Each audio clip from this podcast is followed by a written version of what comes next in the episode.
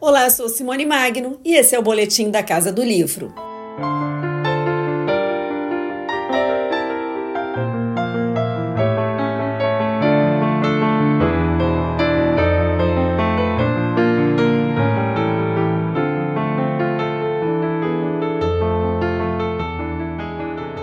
Evento na Livraria Janela do Shopping da Gávea, no Rio de Janeiro, marcou o lançamento do livro inédito que Nélida Pinhon deixou pronto antes de morrer aos 85 anos, em dezembro do ano passado em Lisboa.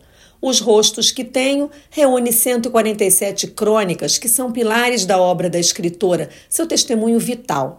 A escritora Carla Madeira e a atriz Beth Goulart fizeram leitura de trechos da publicação e conversaram com Rodrigo Lacerda, editor executivo da Record, responsável pelo livro. Beth contou como conheceu Nélida, que era grande amiga de Clarice Lispector, que a atriz encarnou durante anos em um monólogo. Fiz o destino que muitos anos atrás eu fosse convidada para participar de um programa na TV Cultura de São Paulo, autor por autor em que eh, o autor falava um pouquinho sobre sua trajetória, sua opinião sobre sua obra, e parte da sua vida era ficcionada. Então, coube a mim a honra de representar Mélida Pinhon. Eu conheci a história de Mélida antes de conhecê-la pessoalmente. Alguns anos depois, num aniversário, eu pude conhecê-la. Fiquei um pouco emocionada de encontrar na minha frente o personagem ao vivo que eu havia representado. Mas ela prontamente chegou para mim e disse: Você me representou muito bem. Talvez por conta de Clarice, eu tenha relaxado um pouco, ou aceitado essa, esse elogio como um aperto de mão. Aquele sorriso tão afetuoso com que ela me recebeu e abriu os braços para mim foi suficiente para admirá-la cada vez mais e com o empurrãozinho da Clarice iniciamos a nossa amizade. Nélida Pinhon acreditava na importância de deixar rastros. Ela traz nos fragmentos que lembram a estrutura de um diário uma extensa pluralidade de temas que tratam da vida e da arte. Os rostos que tenho é, segundo Rodrigo Lacerda, o testamento literário da autora. Ele explica o processo do livro. A Nélida começou a escrever Os Rostos que Tenho ainda enquanto trabalhava em seu último romance, Um Dia Chegarei a Sagres. Eram anotações, gravações, lançado o romance, aí sim ela continuou desenvolvendo, acrescentando novos pedaços. Vem daí o caráter ágil do livro, feito de capítulos curtos. Só depois ela tratou de ordená-los e de fazer o texto final. Sentia-se então já perto da morte. Ela entregou os originais na editora dois ou três meses antes de morrer.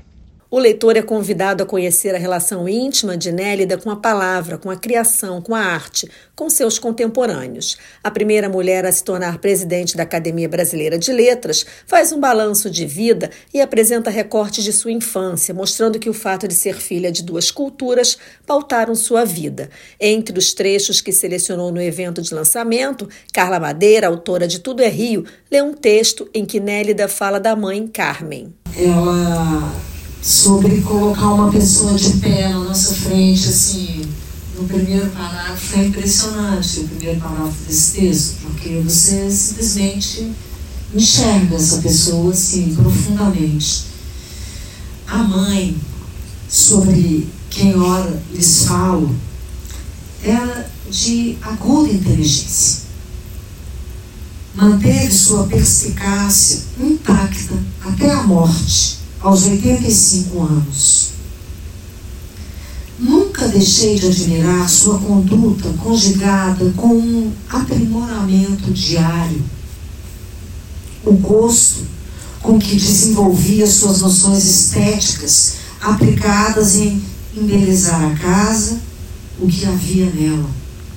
Era tal o seu culto à filha que se tornou seu maior objetivo beneficiá-la fazer dela tudo que lhe fora negado. Confiava no seu futuro literário, para tanto empenhada em sacrificar-se por ele.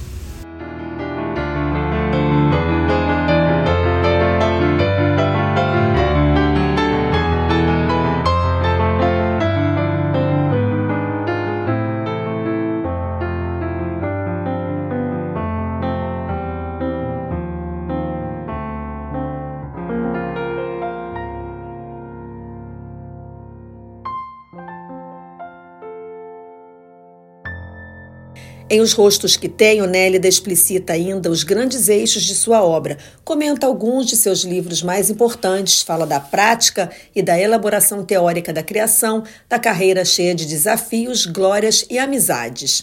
Nascida no Rio de Janeiro em 1937, ela estreou em 1961 com o romance Guia Mapa de Gabriel Arcanjo.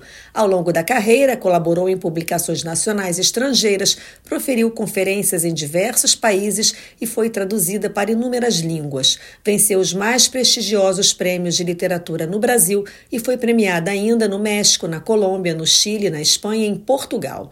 Em 2005, pelo conjunto de sua obra, recebeu o prêmio Príncipe de Astúrias. Todos os seus livros são publicados pela editora Record.